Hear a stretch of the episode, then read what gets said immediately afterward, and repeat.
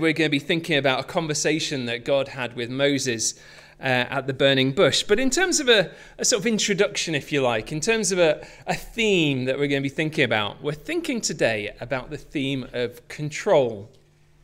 Control. Um, I wonder if you were to give yourself a mark from 1 to 10 on how much you feel the need to be in control where 10 is that you always need in every situation to be on top of it all, and where 1 is that you're never happier than everything being utter chaos. What's your score? What would you give yourself? What would you give members of your family? I suspect that probably we give them a, uh, a very extreme mark either one or ten. But at different levels, I reckon we all like to have some control over things. Whether it's control over our diaries, control over what we're going to eat this evening, control over the car when you're driving or when you're sat in the back seat. Some people even get twitchy if they haven't got control over the remote for the TV can see some smiles around the face, around the place, some nodding. You see, all of us at some level want to be in control. Maybe you're a planner. Maybe every contingency is catered for. Some people might describe you as a control freak. But you know, even the people who are the most adventurous, Seemingly the most spontaneous generally do it within the bounds of control. When Bear Grylls goes off to the jungle to survive, he does it with extensive knowledge, doesn't he, as to what he can eat, what's safe, what's not safe, where he should go. He takes with him equipment that he knows he's going to need. He manages the situation so at all times he is in control. He's got it all planned, even though we would be totally out of our depth. Because the reality is that when we're out of control, we're disoriented, we're bewildered, we're threatened. And so, even though I don't really like the phrase, aren't we all control freaks to some extent? Well, we like to control our situations around us. And even if you're sitting there thinking, no, Paul, you've got me completely wrong, I'm not like that. Well, you wouldn't jump into a car with a drunk driver, would you? You're not in control there. We want to be in control. Control is about calling the shots, being in charge, deciding the future. And when we realize that things are out of control, then we fear I think that's why we tend to actually avoid those big things that we can't control. Those challenges in life, those threats, the things that are so big, they're just too big for us. People frequently tell me that I'm hitting middle age. I, I know I couldn't believe it either. But, uh, but the reality is, I have moments where I contemplate the future. In my mind, I'm 25. But my body is that of a 45 year old. I fear getting older. I fear declining. So what do I do? I go running. I try to get fit. Do you know I've got an app on my phone that tells me I've got a fitness age of 38? How good's that? You see, I think I'm taking control but the reality is that I'm avoiding thinking about the inevitable aging of my body, that uncontrollable process. I focus on what I can control to avoid thinking about what I can't control. I think that actually gives us a bit of an insight into modern society and how we relate to God as well. You see, some people just ignore God. Because actually, once you start reckoning with the idea of God and somebody who's so big and somebody who's powerful, then actually you realize that you're not in control of Him either.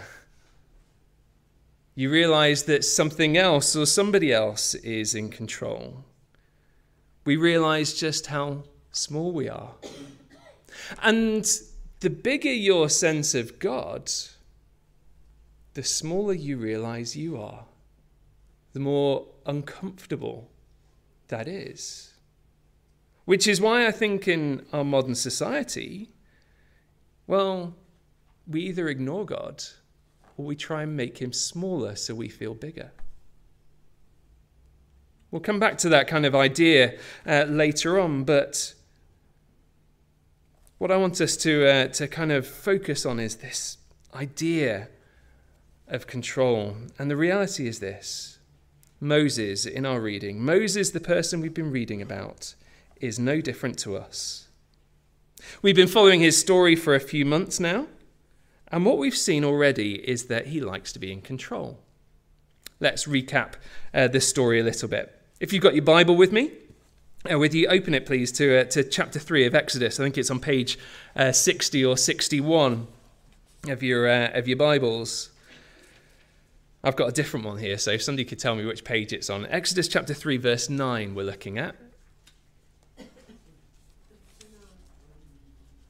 59. Brilliant. Thank you. Page 59, Exodus chapter 3, verse 9 and 10. And God says to Moses this The cry of the Israelites has reached me.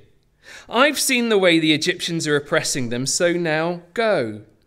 I am sending you to Pharaoh to bring my people, the Israelites or Hebrews, out of Egypt. You see, God's got a job for Moses, and that job is to rescue his oppressed people. But if you've actually been with us soon earlier than that, you'll know in the story that Moses has already tried to do this himself. Just flick back a page and you'll find chapter 2, verse 11.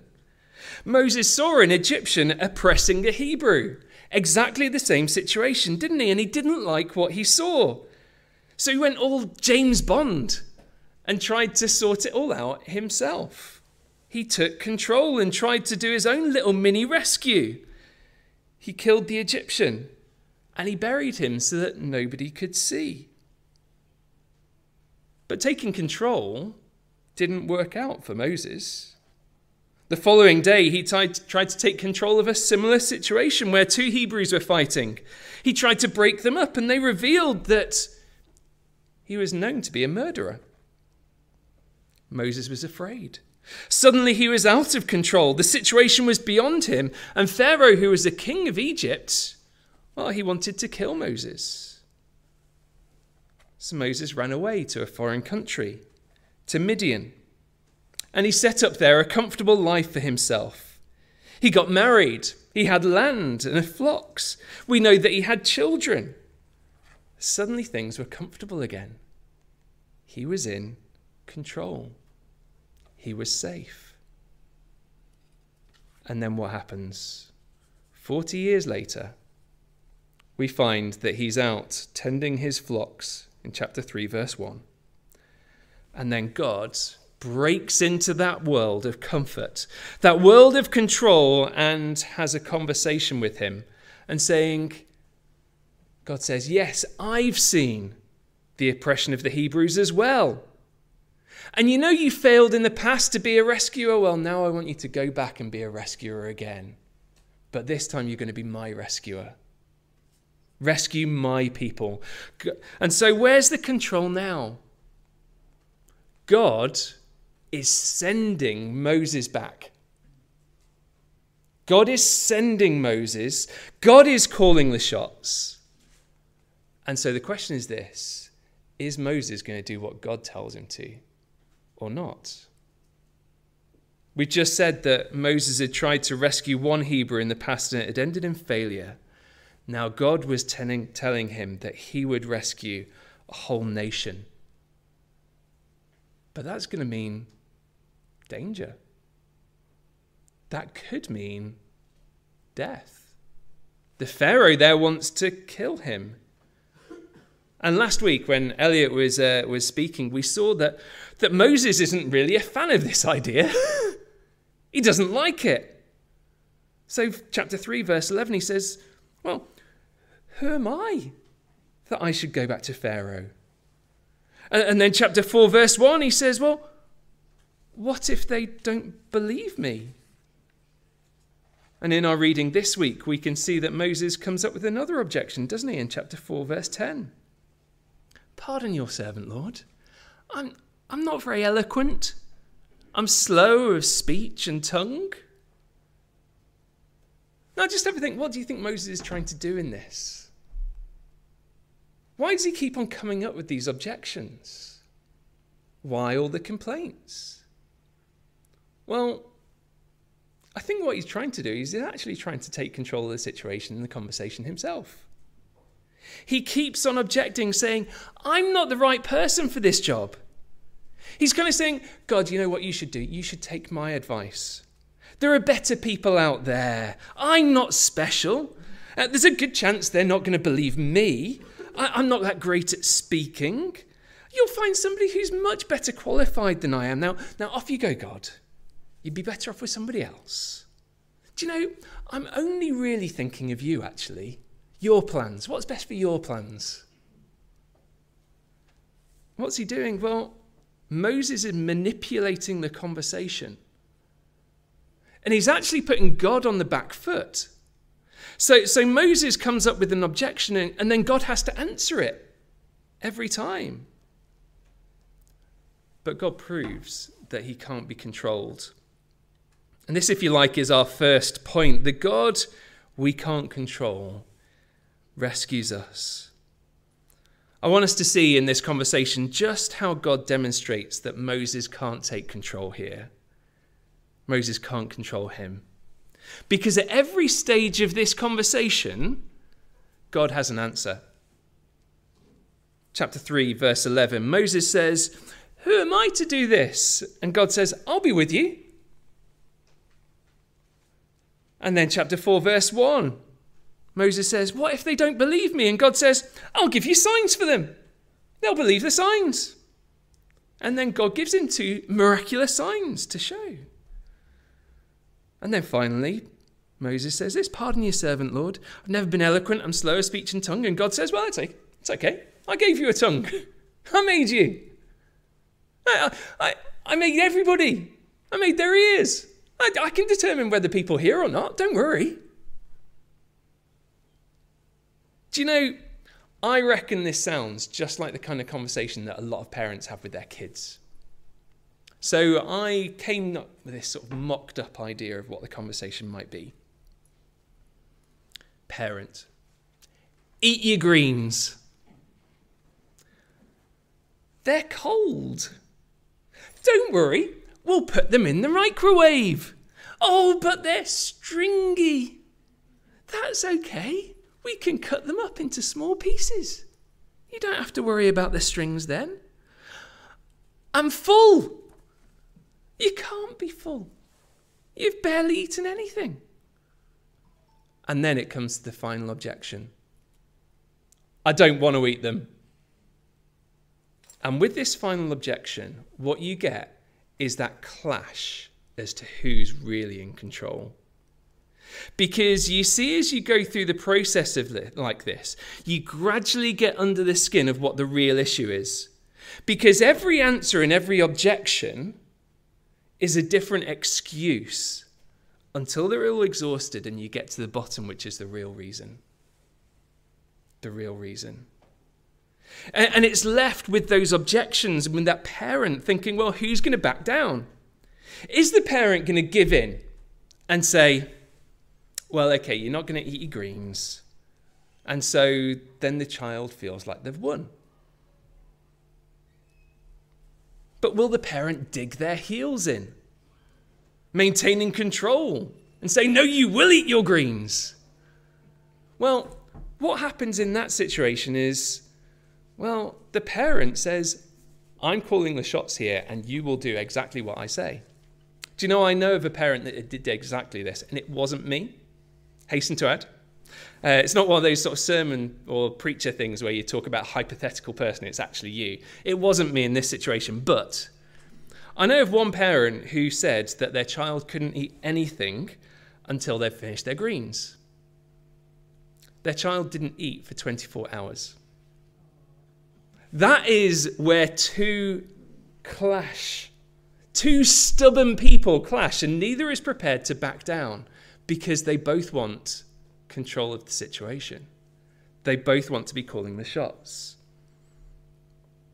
But you know what? I'm no better.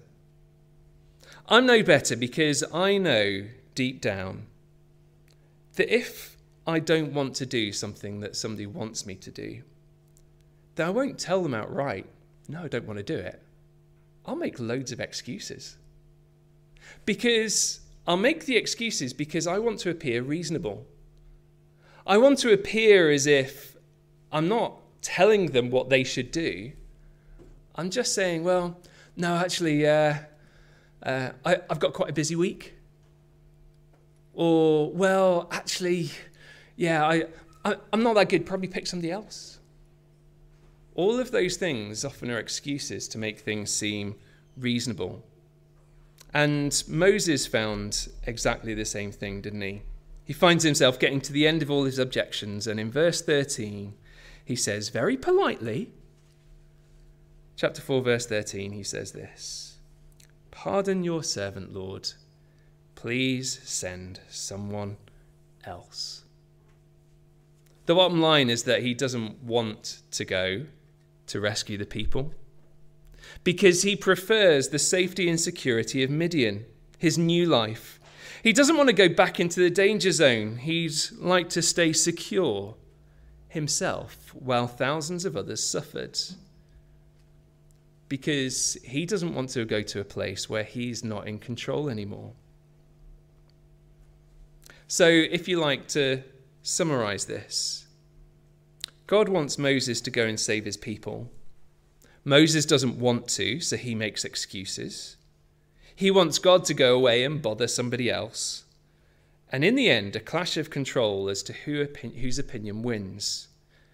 Would Moses do what God wants, or would God do what Moses wants? I think just sort of stepping back a little bit from this and thinking about the process that Moses goes through in here is actually quite insightful again in how people relate to God or even the idea of God. Last week, Elliot asked us, didn't he, about um, that question of what more evidence do you want? Uh, I've often chatted with people who aren't Christians, and we've talked about the idea of God, we've talked about following God, and the conversation follows the similar pattern. What happens is you get lots of questions but what about, oh, I don't know. What about, what about bad things when, when they think, when bad things happen in the world? How do you believe in a God then? And, and you get lots and lots of objections.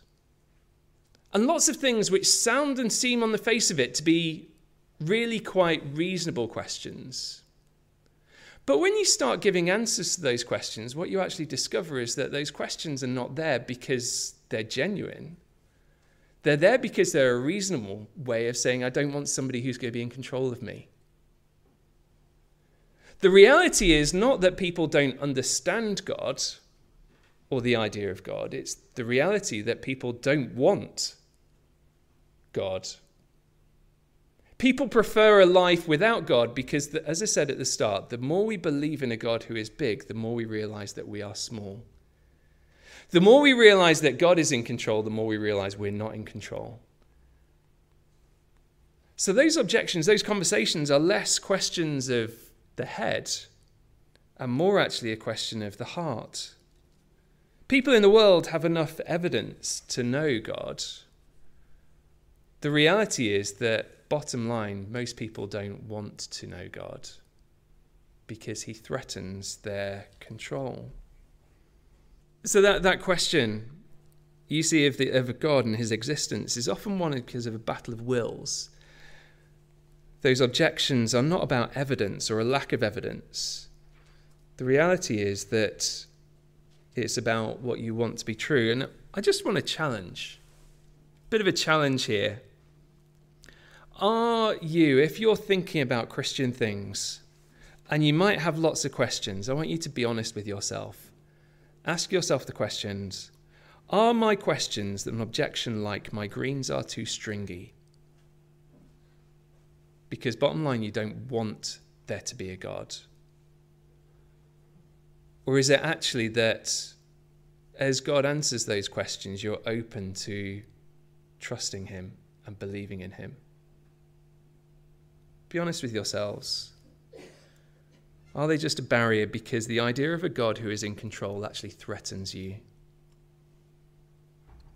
The other way I think that people avoid God these days is actually to pretend that God is smaller. They limit him. Uh, they, they might talk about God being, well, yeah, a God of works or a God of, of love, but only those things. They limit him, they make him predictable. You, you see, a God of works, if you believe in, sort of often people talk about sort of God, he's a God of works. He's like school behavior policy. If you do good, you get good in return. You see, he's controllable. You know how to react to him. You do good, you get good back. Others will say, no, no, God's not like that. God's a God of love. He loves everybody unconditionally. No matter what you do, He'll accept everybody. But what I want us to notice is how the God of Moses acts. Have a look at verse 14. Moses has just said to God, Can't someone else go, please? Verse 14 The Lord's anger burned against Moses. Wow. That's really uncomfortable, isn't it? The Lord's anger burned against Moses. But you might say, well, that's what we'd expect from a God of works. Moses has been disobedient. He wasn't trusting God. And a God who, who judges on the basis of works, of what we do, would be angry, of course. Of course, that's what Moses deserves. This is what a God of justice does. And so, in some respects, that God is predictable. He's limited. If this is how he acts, he just you get you what you do do bad, you get bad. You get punished. Moses wanted to control God. He deserved God's anger. He deserved God's wrath. But aren't we the same? We've always wanted to act like God in His world. God's anger burns against us. And a God of works would just say, Yes, you are punished. You deserve punishment. You see, the anger of God's uh, the language of God's anger burning just shows how angry he really is. But do you know what's weird about this passage? What's weird about this passage is that God is angry, that his anger burns, and yet Moses doesn't experience it, does he? What happens next is that, well, that anger lingers unresolved because God is a God of love. He shows mercy to Moses. He continues the conversation, doesn't he? He spares him, and remarkably, he doesn't even withdraw the job offer. You see, that's where the other extreme of God comes in. And you might say, well, of course, I'd expect that from a God of love, because a God of love accepts everybody. There's no demands on him, there's no demands of him. Yeah, Moses was pretty out of order, but God's job is just to forgive and love everybody unconditionally. But actually, doesn't that also constrain God and make him small? Because it says God can't really show justice. It says he's got to show love. So it doesn't matter what I do, no demands on me. You see, if we have a God of justice without a God of love, or a God of love without a God of justice, we have a very small, one dimensional God whom we can control.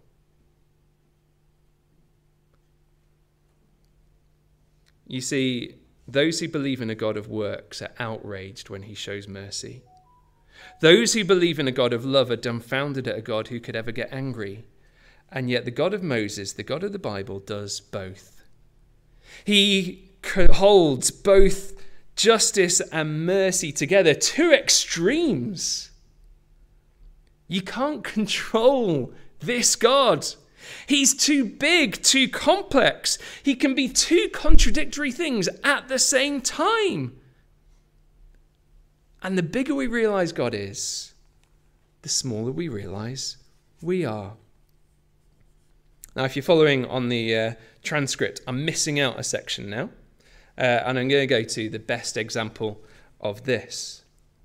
These two contradictory things, love and justice. The best example of this is at the cross of Jesus. The cross brings together so many things that we can't reconcile in our own minds. It's God's wisdom and human foolishness. It's power and weakness. It's death and life. It's wrath and mercy. It's the worst day in human history because humanity murders its creator. And it's the greatest day of history because it's the day when God rescues humanity. And we could never get our heads around those things if God hadn't explained it to us so clearly in the Bible. God's ways are so much greater than our ways. We may never understand. But why would we want to limit such an amazing God by expecting Him to answer to us? The cross is God's rescue of humanity from sin and death. And did you notice how our reading from earlier on, how Moses' inadequacy as a human saviour points us to Jesus' perfection as God's saviour? What did Moses say to God? Verse 13, he said, Please, can't you send someone else? And God's answer to that is found in Luke 22. Uh, turn it, um, we had it read it to us earlier on. You don't need to turn there. Luke chapter 22. Jesus faces up to a similar moment where he's going to save his people. He goes into the Garden of Gethsemane to pray, to talk to God. And he knows that what that will mean for him is certain death. He's in anguish over it. But what does Jesus say to God? He says, Not my will, but yours. Jesus doesn't take control. He says, God, you're in control, and I will trust you. Moses' inadequacy points to Jesus' perfection. We sing these words, don't we? For me it was in the garden, he said, Not my will, but thine. He had no tears for his own grief, but sweat drops of blood for mine. Jesus was the perfect Saviour who didn't take control. And this is what Paul says in Romans 5, verses 8 and 9 about what goes on at the cross. God demonstrates his love for us in this.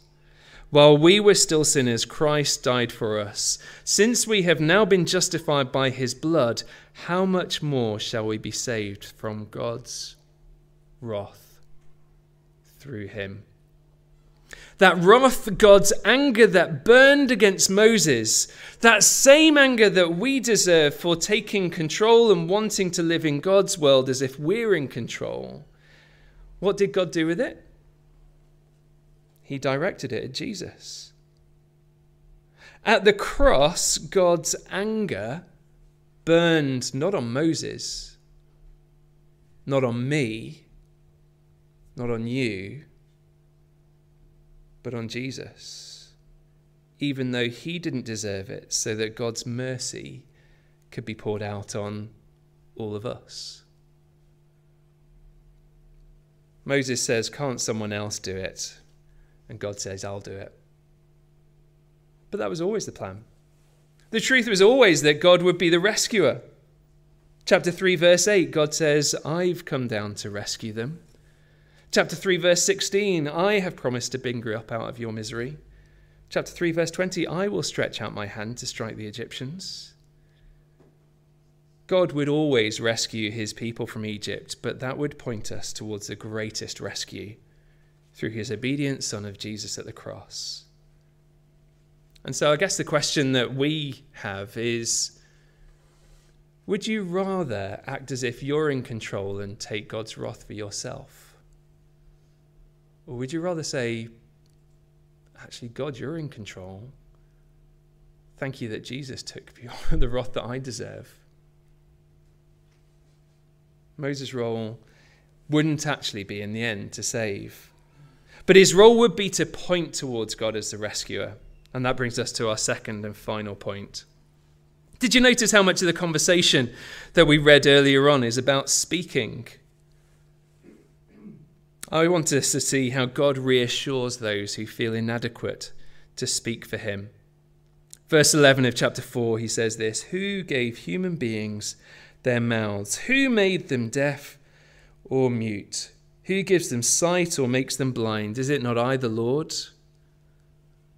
And so then what he says is, Now, therefore, go. Therefore, go. I will be with your mouth and give you words to speak. And he also says in verse 14, And, and there's Aaron, your brother. I will be with your mouth and with his mouth, and I will teach you what to do. And again, there are parallels with the New Testament. In Matthew 28, verse 19, Jesus says this Now therefore go.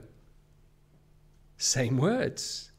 And make disciples of all nations, teaching them to obey everything I have commanded you. And surely I am with you always to the very end of the age. Moses' role was to speak for God, the rescuer, to point to God, the rescuer. And his objection was that he wasn't very eloquent. You see, if we're to speak for God, the rescuer, then maybe you feel really lacking in eloquence sometimes. Maybe you don't feel good enough to speak for God. Maybe you think people aren't going to listen. We might be worried that we just don't know enough we might be tempted to even turn around to God and say, Can't someone else do it? But it's not about us personally, it's not about us individually. And so, as we briefly explore this point at the end, I just wanted to point out two reassurances that God gives to Moses. The first thing, they both amount to the same thing actually, which is that you're not on your own. The first thing is this you've got Aaron. You've got Aaron. When Jesus sends out his disciples at the end of Matthew's gospel, he sends them together. He says, Go, plural. He talks all of them, now go. I think there's something really significant in this. We often feel isolated with friends or colleagues and we want to talk to them about Jesus.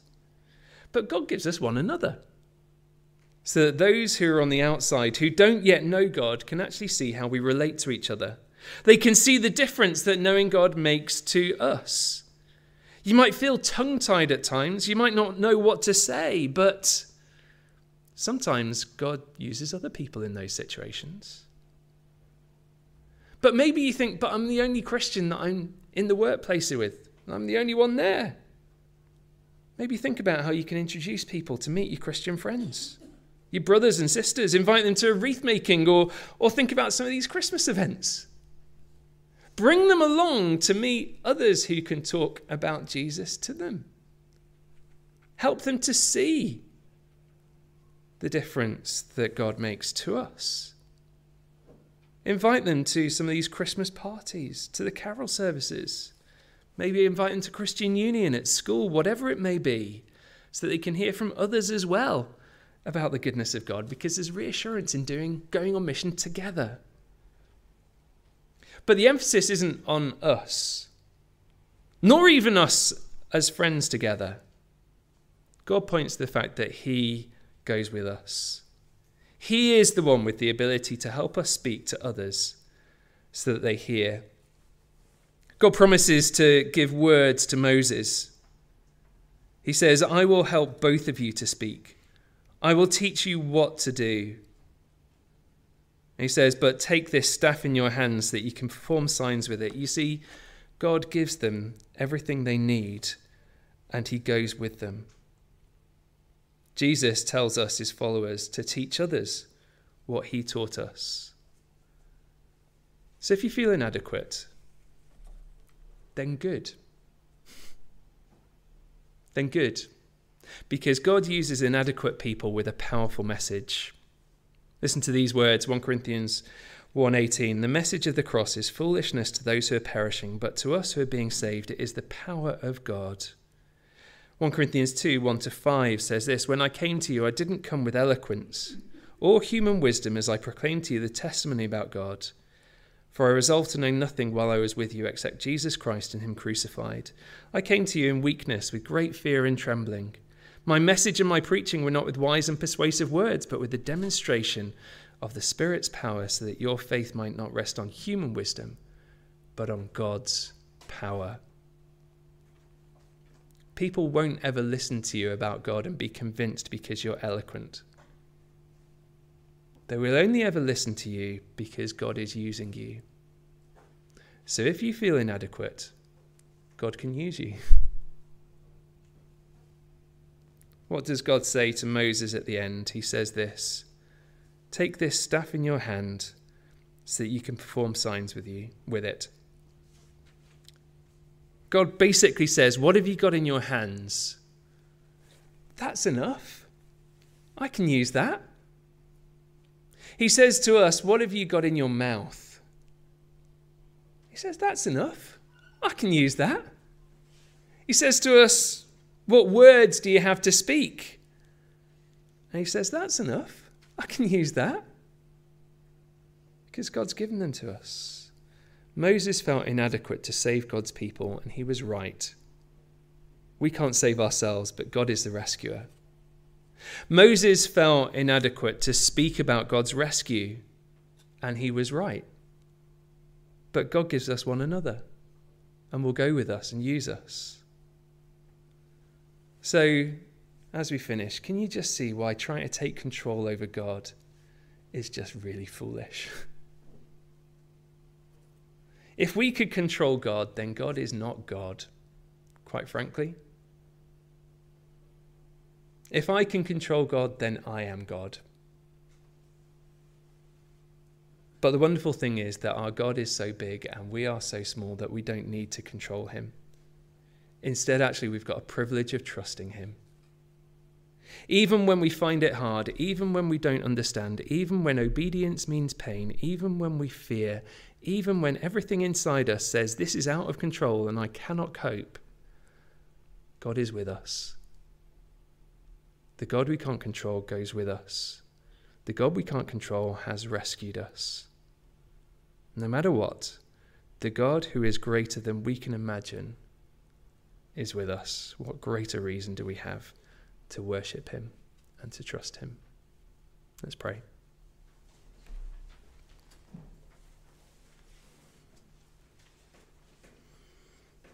Our Heavenly Father, we are sorry. We're sorry that deep down we've wanted to take control. We've feared living in a world where things are out of our control. We're sorry that we want to minimize you. And yet we thank you so much for the reality that you are bigger and greater than we could possibly imagine. Please help us to trust you. Help us to trust you when life is hard. Help us to trust you when it feels like we're being asked to obey in a difficult circumstance. But we pray that by doing that, you would get much glory and we would enjoy the privilege of seeing you at work. And so please cause us to grow in our faith and to trust you because you are the God who is in control. And we pray it for your glory and our joy in Jesus' name. Amen. Amen.